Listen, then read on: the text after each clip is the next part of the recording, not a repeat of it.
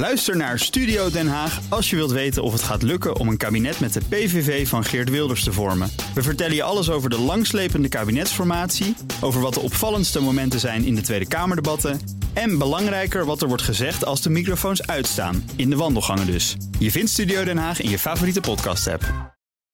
Blijf scherp. BNR Nieuwsradio. The Big Five. Paul van Liemt. Nog even en we mogen weer naar de stembus, want 16 maart is het zover. In de aanloop naar de gemeenteraadsverkiezingen praat ik met vijf wethouders uit verschillende gemeenten. Wat leeft er in hun directe omgeving? En hoe kijken ze terug op hun afgelopen termijn? Vandaag is Robert van Asten bij me. Hij is wethouder mobiliteit en cultuur van de gemeente Den Haag. Welkom. Goedemorgen. Eerst uh, gaan we natuurlijk twee vragen stellen. Twee dingen die ik, uh, die ik van u wil weten in het kort. En uh, daarna gaan we uitgebreid op bijvoorbeeld het wethouderschap in. Want het is toch een mooie baan, denk ik, of niet? Absoluut, ja. ja want u bent het al vier jaar, u wil ook heel graag doorgaan. Maar wat heeft de stad eraan als u blijft? Dat alle plannen die de afgelopen vier jaar zijn gemaakt op het gebied van mobiliteitstransitie, dus echt ruimte voor de voetganger en de fiets, ja, dat is nu allemaal in beleidsnota's gegoten.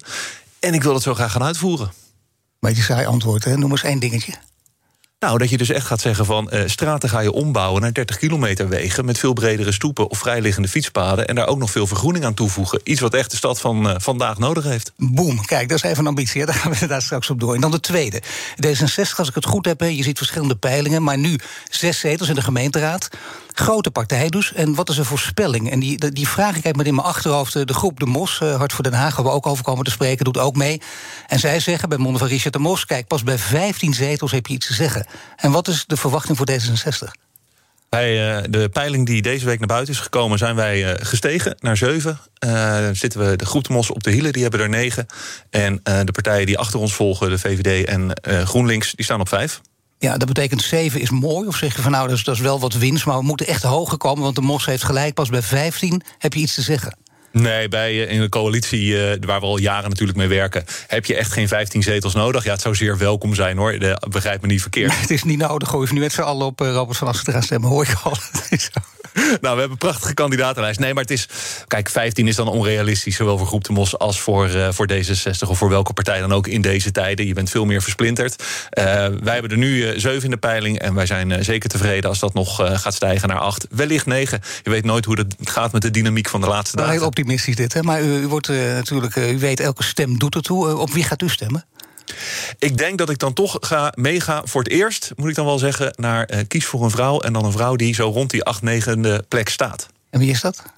Uh, dat is bij ons, uh, moet ik even kijken, want wij hebben dan in het begin heel veel vrouwen. Ik denk dat.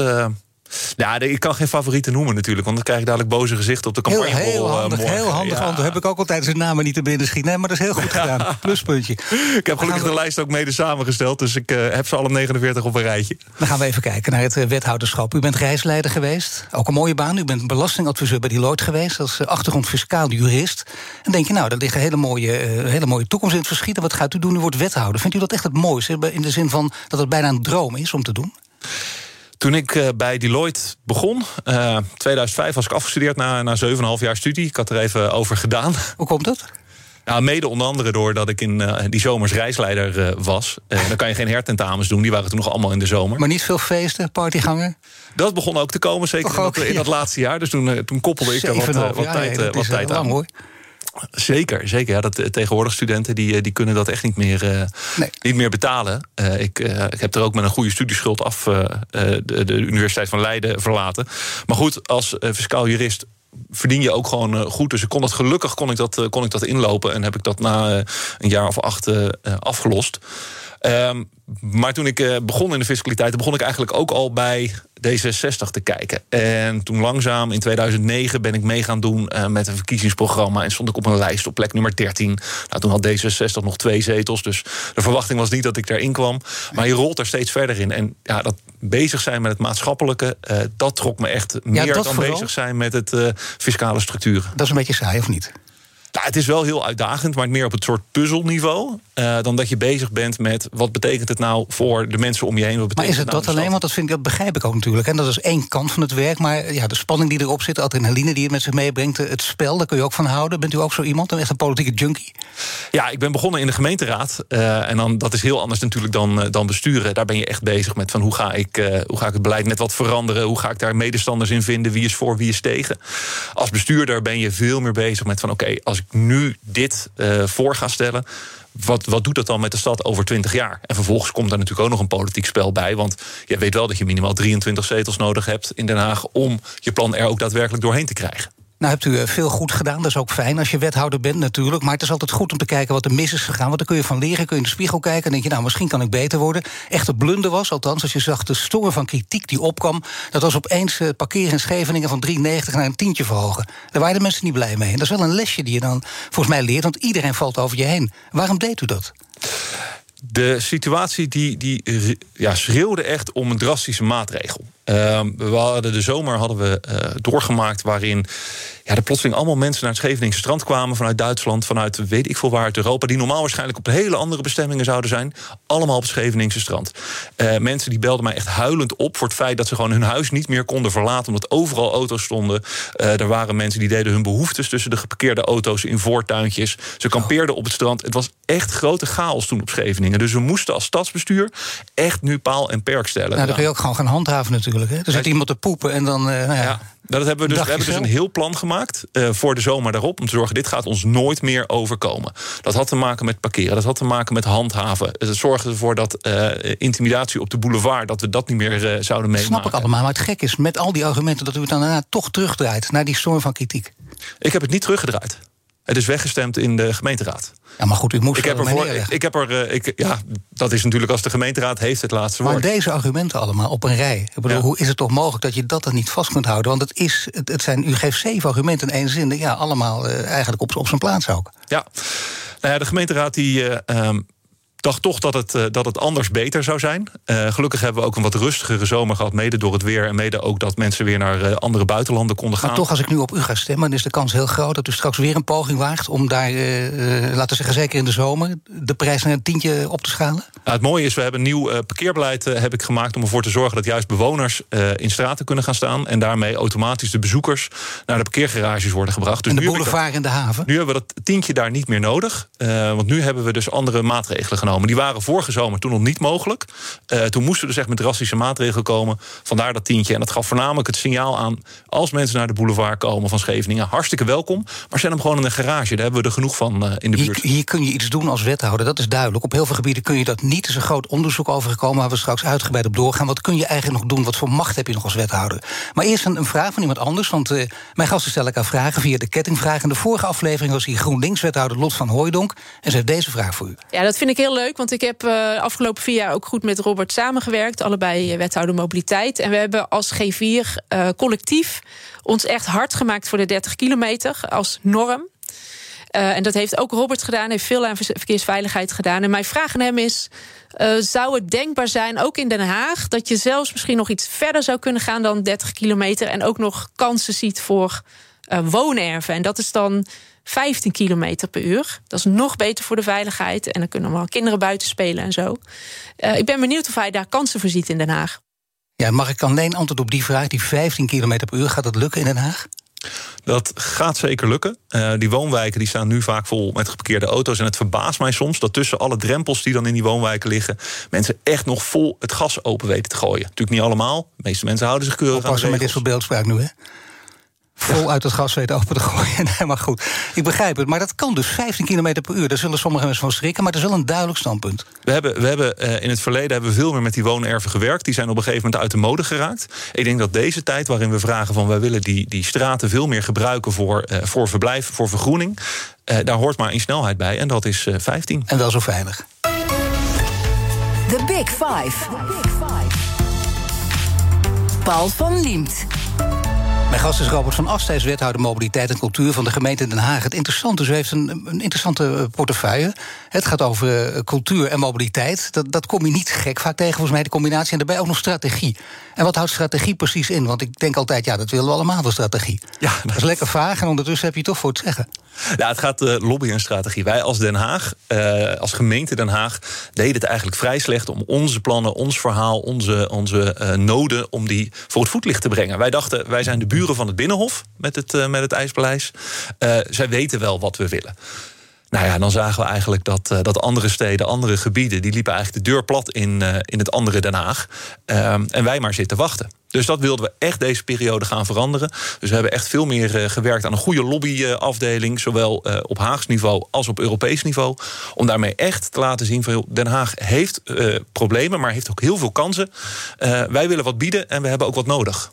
En dat geldt eigenlijk ook op cultuurgebied, want uh, daar is nogal wat gebeurd tijdens de coronacrisis. Ondernemers en mensen in de cultuurwereld hebben heel veel last gehad. En de gemeente Den Haag heeft een voorbeeld de huur van de eerste acht maanden van culturele instellingen en makers ook uh, kwijtgescholden. Er komen nu natuurlijk heel veel belastingen aan. Uh, mensen maken zich daar terecht heel veel zorgen over. Ondertussen was er ook een onderzoek van de, de zogenaamde DSP-groep. Ik citeer even.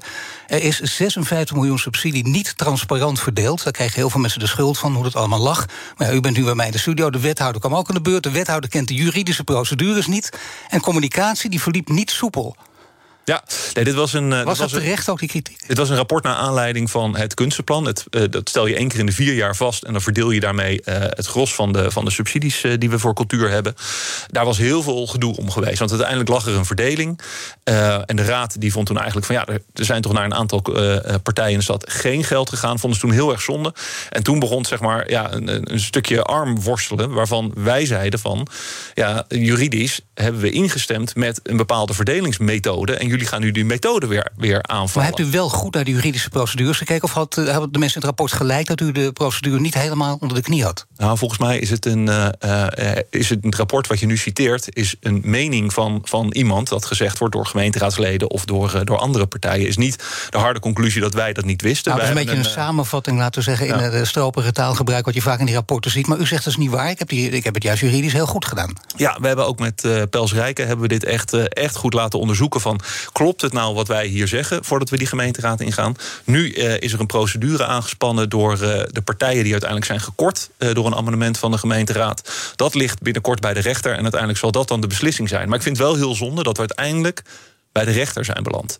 En dat vindt eigenlijk de gemeenteraad ook. Want we zijn sindsdien hebben we al best wel veel gesprekken gehad. Van hoe gaan we dat nou in maar hoe kun je dat dan? Hoe gaan we in het volgende proces gaan? Hoe gaan we dat beter doen? Uh, maar hoe dan? Nou, om ervoor te zorgen dat. Uh, kijk, een kunstplan begin je aan het begin van een periode. En uh, ik was nieuw, gemeenteraadsleden waren totaal nieuw. En dan moet je eigenlijk al gelijk zeggen hoe je het wil gaan doen. En dat gaan we dus op een hele andere manier doen om veel meer mensen mee te nemen, zodat ze weten: dit is het moment waarin je gaat zeggen. Maar dat heeft vooral met communicatie. Dat heeft vooral met communicatie te maken. Dat, dat was, de kritiek was natuurlijk ook, maar dat zie je heel vaak als iets misgegaan. De communicatie verliep niet soepel. En dat kan ook. Dat kan heel veel oorzaken hebben. Maar is dit een van de redenen? Nou, het is, dit, is, dit gaat verder dan communicatie. Dit gaat gewoon echt vastleggen van wat uh, verwacht je uh, van uh, instellingen die subsidie krijgen, waar ze aan moeten voldoen. Dat was ook zowel al door de commissie die het verdeelde, als door degene die het rapport hebben opgesteld en gezegd. Dat was gewoon niet helder of het was veel te breed. Hier konden partijen niet aan voldoen. Snappen, dat is transparantie, maar in zekere zin toch ook communicatie. Maar wat wordt er precies bedoeld met communicatie die niet soepel verloopt? U had het net al over armpje drukken. Ja. Dat lijkt me ook niet echt soepel. Nou, er, er, er zat ook iets bij dat wij, de directeur cultuur van de gemeente en ik zelf hebben vlak voor het uitkomen van het advies uh, naar partijen gebeld die op basis van dat van onafhankelijk advies geen subsidie meer zouden krijgen. En dat is natuurlijk een hele rotboodschap. Ja. Maar wij dachten wel, dat is wel prettig dat ze dat van tevoren horen. En niet als ze dadelijk in een zaal zitten. Uh, ja, en mensen vonden dat gesprek toch niet fijn. Dat ik denk, nou, ik vond het gesprek ook niet fijn. Dus als mensen dat niet meer willen, dan doen we dat belletje niet. Dat is best een lastige, inderdaad. Want hij zegt, oké, dan doen we dat niet meer... maar dan hoor je het als je in die zaal zit. Dus mensen hebben dat nu over zich afgeroepen voor de volgende ronde? Ja, ik, nou ja, ik denk dat we dat echt nog een keertje gaan bespreken... met, uh, met culturele ja. instellingen. Want volgens mij is dat uiteindelijk niet de uh, plek waar je het uiteindelijk wil horen. Als je moet snijden of gaat snijden, of als je naar subsidies kijkt... dan heel kritisch, dan zeg je de een wel, de ander niet. Degene die het niet krijgt, is natuurlijk boos. Bijvoorbeeld uh, als je een grote naam hebt, Crossing Border Festival... literatuur en muziek. Eerst geen subsidie meer, daarna geloof ik kwam er toch weer wat terug. Maar er kwam een boze brief van Salman Rushdie... En dat is lastig. Hè? Dat, is, dat is de man van, van de duivelsverse. Wereldberoemde schrijver. Fatwa over hem uitgesproken. Nog steeds geldend trouwens. Ja, wat doe je dan als er zoiets binnenkomt? Ja, nou, het was niet alleen uh, zijn brief.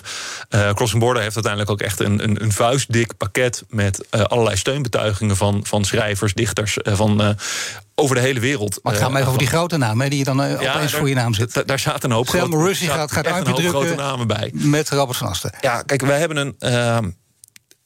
Daar moet je dan heel zuiver in zijn. Dan moet je zeggen van we hebben als uh, gemeenteraad samen met het college een kader vastgesteld. En daar heb je een onafhankelijke commissie op uh, uh, losgelaten. En die doet die beoordeling en die doet die verdeling. Want dat zou toch wat zijn op het moment dat je eigenlijk onderling met die gemeenteraad een beetje de subsidies gaat verdelen. Naar aanleiding van welk club je, je, je wel of niet leuk vindt. dat, dat, is, dat, dat zou ook een beetje vriendjespolitiek Maar het idee van een grote naam, ook al gaat het, gaat het misschien niet goed, of heb je daar terechte kritiek op? Kun je zeggen, ja, een grote naam, daar moet je sowieso van afblijven. Ook als er zoveel kritiek komt, als er zoveel mensen hebben die, die ze verdedigen, die ze achter zich hebben staan. Met name dus nog maar een keertje Selma Rushdie. Dat maakt eigenlijk geen indruk zegt. Of vindt u als wethouder, moet dat ook geen indruk maken? Je moet dat ook op de feiten bekijken? Of mag dit sentiment ook een rol spelen? Je moet het op de feiten bekijken. En dan kan je nog bijna zeggen van, uh, dat het misschien nog wel meer indruk had gemaakt... als hetzelfde vuistdikke boek met steunbetuigingen vanuit het publiek was gekomen. Want uiteindelijk doe je het daarvoor. Wat bied je het publiek uh, voor, uh, voor de financiële middelen die je krijgt vanuit datzelfde publiek?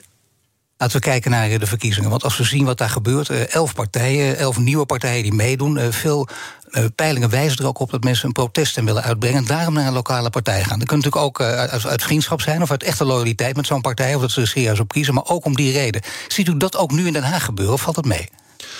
Ja, op het moment dat je, dat je nu door de stad loopt, hè, en dat doen wij uh, politici natuurlijk nu veel, uh, zeker met het, uh, met het mooie weer, is dat nog extra aangenaam. Ja, u begint meteen te lachen. Je bent, zou meteen weer naar buiten willen. Nou, ik, ik, heb genoeg campagnes heb ik meegemaakt waarin het ook nogal slecht weer was. Ehm, ja. Dus ik geniet wel van dit extra mooie, mooie campagneweer. Maar dan krijg je best wel veel reacties over van ik vind, ik vind Sigrid Kaag vind ik niks. Dus ik ga zeker niet op D66 stemmen. Ja, daar sta je dan met je plannen over, over nieuw parkeerbeleid of over vergroening van de stad. Op het moment dat mensen daarop toch hun stem baseren. Ja, je probeert het gesprek aan te gaan, maar je, dan hoop je alleen naar dat ze misschien Sigrid iets minder uh, erg vinden. Uh, gaan, de, gaan, de, gaan de verhalen ook over de andere partijen die ik wilde weten? Hè? Dat mensen zeggen, ik stem juist op een lokale partij... omdat ik niets meer met die landelijke partijen te maken wil hebben... of hoort u dat veel minder? Dat hoort niet zoveel. Ik, ik, ik zie dat wel in, de, in een breedte. Hè, dat mensen zeggen van nou, ik stem landelijk, stem ik, uh, stem ik VVD. Maar hier lokaal vind ik de Partij voor de Dieren goed. Uh, dat soort combinaties. En dat vind ik dan eigenlijk wel mooi, want daar gaat het om. En wij, zijn, wij zeggen als, als, uh, als VVD is D66, zeggen wij natuurlijk van ja, wij zijn ook een lokale partij met ook lokale mensen. En dan ben ik eigenlijk blij dat mensen hun stem ook echt lokaal bepalen. Maar nu doet ook Den Haag Groep de Mos mee. U bent blij dat mensen lokaal hun stem bepalen. Want democratie gaat altijd voor. Maar ja, dit is nogal wat. Die partij gaat ver voor in de peilingen. En ja, het is een partij die werd geconfronteerd met verdenking van corruptie, met schending van ambtsgeheim, met deelname aan twee criminele organisaties. Nog steeds loopt het onderzoek. Uh, op nummer twee staat Rita Verdonken. Richard de Mos, partijleider, heeft al gezegd. Als er met mij wat misgaat of wat dan ook, dan kan zij het overnemen. Wat vindt u ervan dat deze partij meedoet aan de verkiezingen? Ja, wij hebben als D66 uh, hebben heel duidelijk gezegd dat wij niet in een coalitie met Groep de Mos gaan, zolang dit onderzoek loopt. Want het zijn nogal aantijgingen die tegen ze uh, liggen. En daar moet eerst nu een rechter een uitspraak over doen. Het gaat u echt om die partij, het gaat niet om bijvoorbeeld de personen. Stel dat Rita Verdonkerd overneemt, die hier niets mee te maken had, dan zou je kunnen zeggen, dan gaan we er toch wel mee in zee, of dan nog niet. Uh, dan nog niet, want ja, de partij, niet voor niks heet het Groep de Mos. Het is de partij van Richard de Mos. Hij heeft de kandidatenlijst samengesteld. Uh, hij wordt uh, verdacht. Rashid Karnawi op de lijst wordt verdacht. Nino Davtiliani op de lijst wordt verdacht. Hij heeft ook het verkiezingsprogramma geschreven. Dus het is wel echt, het is de hele partij. Begrijpt u toch waarom zoveel mensen nu in de peilingen op deze partij willen gaan stemmen? Uh, ik begrijp dat wel. Hij heeft een, hij heeft een programma uh, geschreven van, van 160 kantjes. Waarin zeg maar iedereen die wat wilde, die heeft daar een plekje in gevonden. En uiteindelijk beloven ze ook belastingverlaging en geld toe. Ja, dat gaat er natuurlijk wel vaak in bij, bij mensen die dat, die dat snel lezen. Maar dan zou ik zeggen dat mensen niet goed begrijpen en het er makkelijk intrappen. Nou, kijk, mensen lezen natuurlijk geen verkiezingsprogramma's over het algemeen. Dat is, dat is frustrerende voor iedereen die daar heel veel uur aan kwijt is. Dus u zou zeggen, ga echt die 160 pagina's lezen, dan, dan ga je vanzelf naar een andere partij toe. Dat denk ik uiteindelijk wel. Als je dan ziet van, hè, dat het uh, zoveel plannen uh, en uiteindelijk uh, ook nog belastingverlaging erbij. Dat kan, niet, dat kan niet uit. Ik denk dat iedereen dat wel snapt. Maar gaat de discussie ook over andere partijen, ook over de PVV, ook over Forum voor Democratie? En soms zie je dat landelijk daar anders over gedacht wordt dan lokaal. Hoe denkt de, lo uw lokale partij, D66, over samenwerking met de PVV, stel, of Forum voor Democratie? Ja, dat gaat absoluut niet gebeuren. Waarom niet? Die partijen staan uh, met hun mensbeeld en wat zij zien als, uh, als waar de stad naartoe moet zo ver van onze idealen van D66 af. Kijk, in Den Haag is meer dan 50% heeft een, uh, heeft een andere achtergrond in de stad. Dus we zijn een ontzettend diverse stad. Op het moment dat je dan met een partij zit zoals de PVV... Waarin ik twee jaar geleden nog, een paar jaar geleden een debat mee had... waarin ze eigenlijk voorstelden om razzia's in de Schilderswijk te gaan houden... ja, dan ben ik wel uitgepraat met die partij. Straks praat ik verder met Robert van Astijs, wethouder mobiliteit en cultuur. Dan gaat het over campagnevoeren in oorlogstijd. En het gaat natuurlijk ook over de macht van de wethouder. Die is behoorlijk geslonken. Blijf luisteren. Ook Diana Matroos vind je in de BNR-app. Ja, inderdaad. Je kunt live naar mij luisteren tijdens de Big Five. Ook handig in de BNR-app. Breaking nieuwsmeldingen, maar ook het allerlaatste zakelijke nieuws. En je vindt in de app alle BNR-podcasts, waaronder Wetenschap Vandaag. Download nu de gratis BNR-app en blijf scherp. Blijf scherp. BNR Nieuwsradio. The Big Five. Paul van Liemt. Welkom bij het tweede half uur. Deze week vijf kopstukken uit de wereld van wethouders. Morgen spreek ik met de Rotterdamse wethouder van de VVD, Vincent Karremans. Daar gaat het natuurlijk over de toekomstplannen van zijn stad. De gast is Robert van Asten, wethouder mobiliteit en cultuur. Komend half uur wil ik in ieder geval nog twee onderwerpen met u bespreken. Namelijk uh, bedreiging van wethouders en raadsleden, ook echt een groot item. En campagne voeren in oorlogstijden. Met het laatste gaan we beginnen. Het zijn uitzonderlijke tijden, campagne voeren in oorlogstijd. Je kunt heel veel aanpassingen ook gaan plegen. En denken, we doen het nu anders dan anders. Wat hebben jullie aangepast in de campagne? We hebben niet zoveel aangepast. Um, want wat doe je in een campagne? Je brengt uh, flyers rond bij huizen, uh, je belt aan bij mensen en je spreekt mensen aan op straat. En logischerwijs gaat het dan ook vaak wel over de Oekraïne. Want mensen maken zich zorgen. Want dat is vaak het gesprek wat je aangaat. Wat, wat houdt, houdt mensen En vooral, wat heeft de stad er dan mee te maken? Dus dat heeft ermee te maken dat wij natuurlijk, uh, net als alle andere uh, steden in Nederland, de opvang doen van, van Oekraïnse vluchtelingen. Waar geef je die een plek? Nou, dat is in een, in een drukke stad als Den Haag is dat, is dat nog niet makkelijk. Maar het, het, gaat voorlopig gaat dat goed. Waar gaan ze heen dan?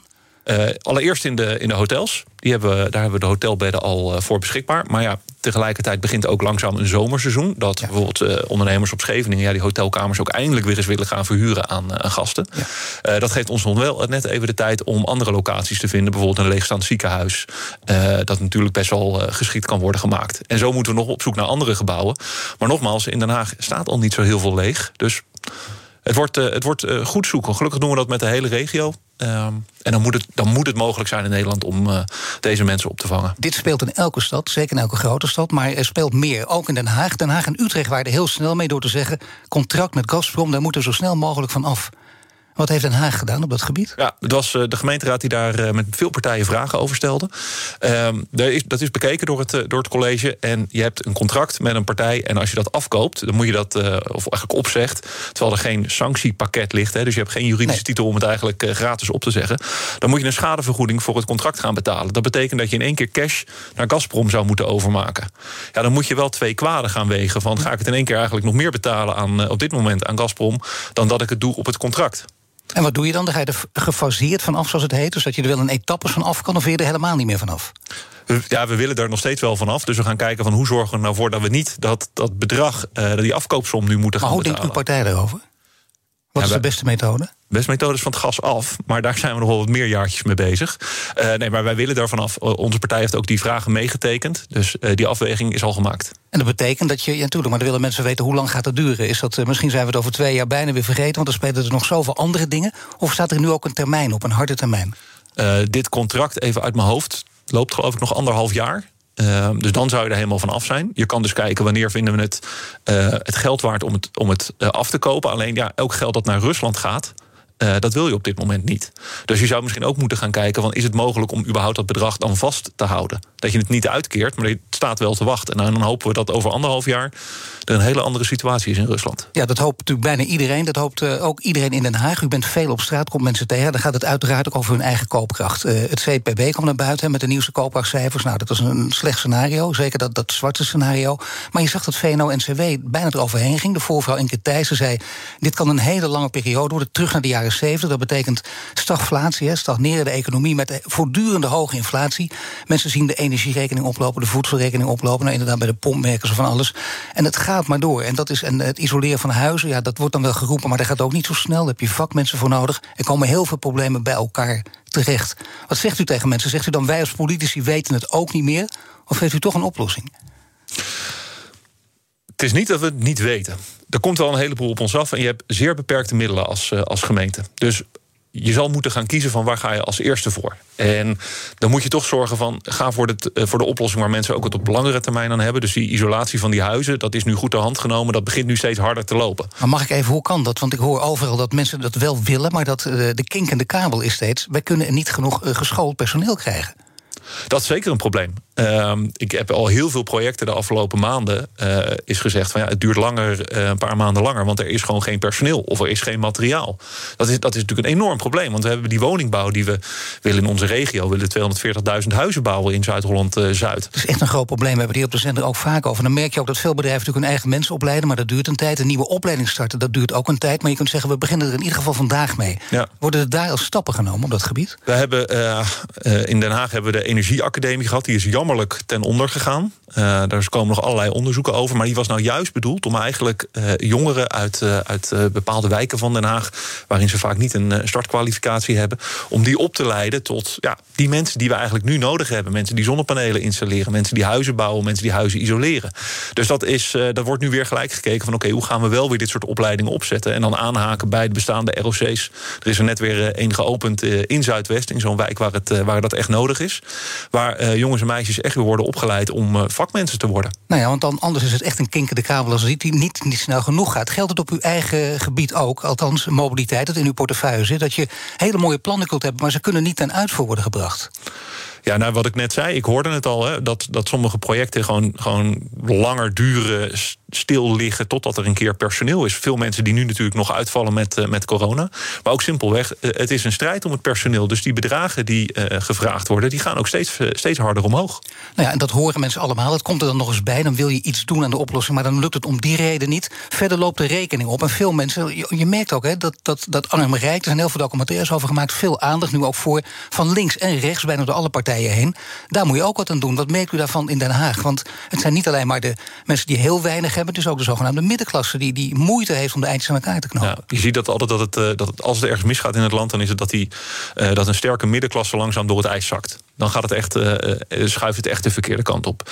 De groep die daaronder zit, de mensen die het echt uh, heel moeilijk hebben, ja, daar, daar heb je nu al heel veel programma's op. En dat moeten er meer worden en er moet nog wel meer ondersteuning bij. Maar ik heb het idee dat we daar als gemeentes wel steeds slimmer in, in zijn. Hè. Met, met, we hebben in Den Haag hebben het schulderlab 070 om er echt voor te zorgen dat alle partijen die uh, mogelijk een vordering hebben op iemand die daar woont, hè, de woningbouw of het water en de gas en noem maar op, dat al die schulden gewoon bijeen worden geveegd om daar echt één oplossing voor te Dat is een hele belangrijk. Aan de andere kant hoor je ook dat er compensaties worden gegeven, ook in Den Haag, ook in andere steden. Maar allemaal, dat, dat is belangrijk, maar ook tijdelijk. En mensen zeggen, zorg nu dat je dat voor de lange termijn oplost. Wat kun je dan beter doen dan, dan een eenmalige compensatie bijvoorbeeld?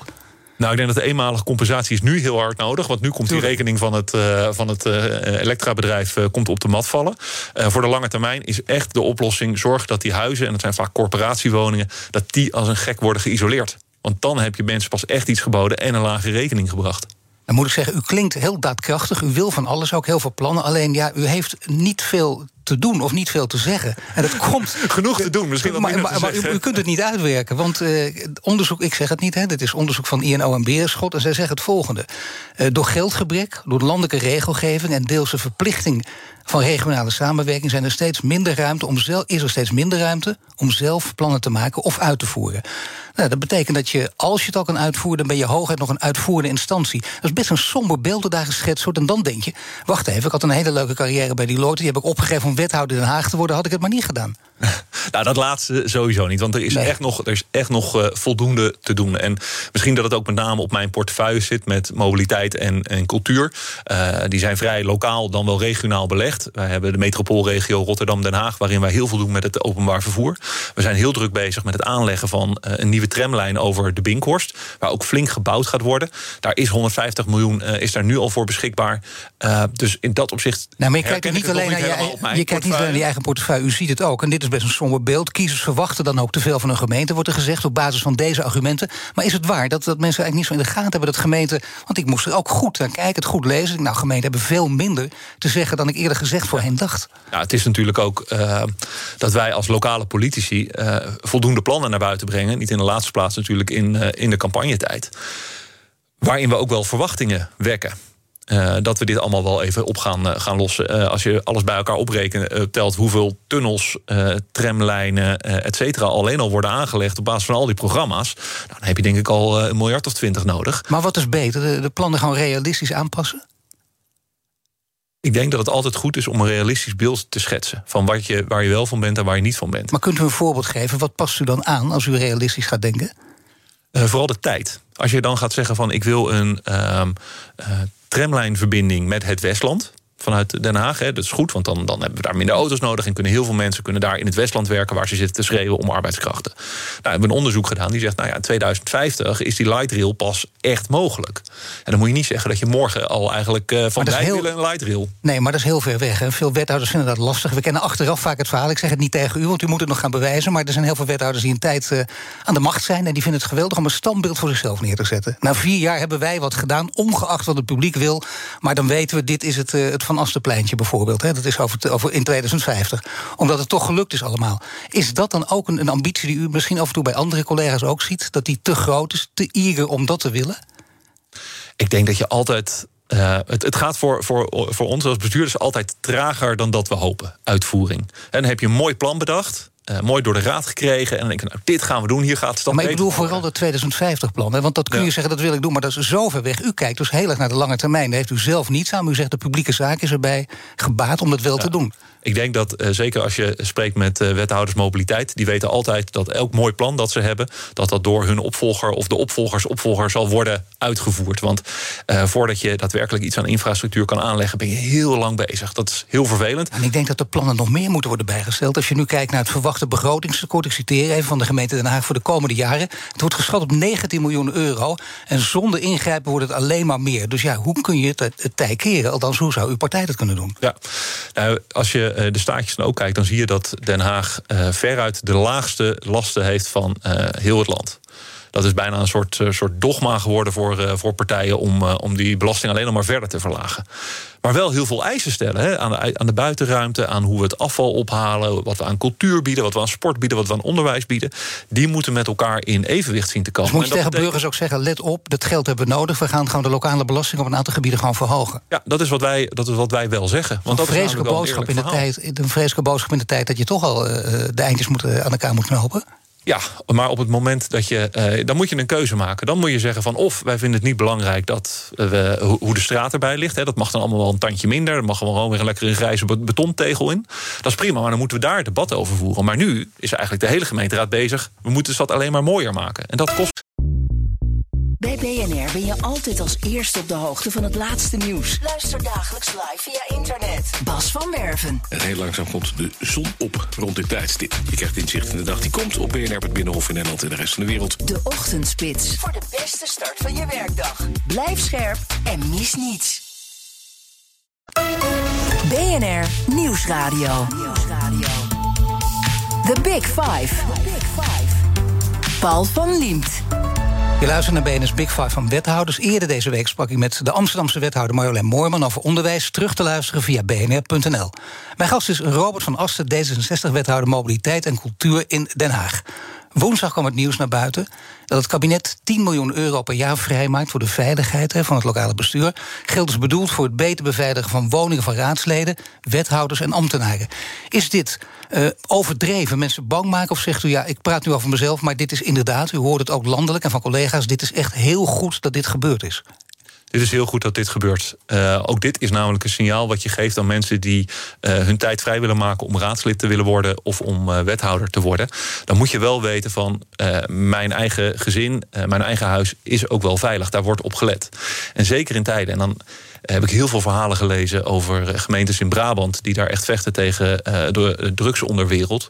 Ja. Uh, dat die daar echt wel uh, benaderd worden. En dat je denkt, ja, dan zit ik daar braaf als gemeenteraadslid in gemeente zus of me zo ik wil het hier gewoon uh, beter maken voor de bewoners. En nu heb ik plotseling uh, de drugsmafia achter me aan. Ja, dan ben ik heel blij dat het kabinet zegt, we gaan jullie helpen. Maar ja, u heeft natuurlijk ook, en iedereen heeft te maken met... het gaat over vergunningen, over subsidies. Je hebt daar de machtspositie, daar proberen criminelen inderdaad wat. Proberen ze ook te infiltreren. En proberen ze ook te bedreigen. Dat gebeurt ook uh, niet aan de orde van de dag, maar veel vaker dan ooit. Het blijkt dat die onderzoeken, vandaar ook dit verhaal. Hebt u zelf ooit iets meegemaakt op dit gebied? Ik heb nooit iets fysieks meegemaakt. Ik heb genoeg uh, online uh, over me heen gekregen. Uh, soms is dat gewoon ongenuanceerd. Mensen die, die gelijk op een toetsenbord iets rammen. Ja. Nooit op een langere termijn. Dus ik, ik, gelukkig, gelukkig zeg ik daar maar bij. Maar uw advies is ook: je, je, moet, je moet tegen een stootje kunnen, dat is wel begrijpelijk. Maar het is heel moeilijk om aan te geven wanneer het serieus is en wanneer niet. Uw verhaal is dan als het één keer gebeurt of eenmalig is, dan laat het maar lopen. En als iemand echt vaker achter je aangaat, dan moet je stap ondernemen. Dan moet je zeker stap ondernemen. De meeste gemeentes hebben daar ook al goede procedures voor, zodat het snel bij veiligheid ligt. Dat de politie ook echt weet uh, dat er misschien wat speelt. Nu uh, hoorde ik van uh, in, in, Utrecht, collega's van u van D66, die, die krijgen weerbaarheidstrainingen als ze nu op straat gaan, net als u. En u zegt, nou, ik verheug me erop, het is, het is wat mooier weer nu, je kunt op straat ook met mensen gaan praten. Maar in Utrecht moet je oppassen. Je mag het ook niet in je eentje doen, ook niet in je eentje met een D66-cape om, of, of shirt aan of wat dan ook, bij een deur aankloppen of bellen. Dat kan niet altijd met meerdere en zorgen dat je het uitdoet als je klaar bent en dan gewoon weer over straat gaat. Is dat overdreven of zegt u nou dat herken ik ook al een beetje in Den Haag? Wij nemen ook dit soort maatregelen. We letten er wel op dat mensen niet alleen lopen. Uh, om meerdere redenen. Wij hebben wel, uh, toen was er een grote demonstratie.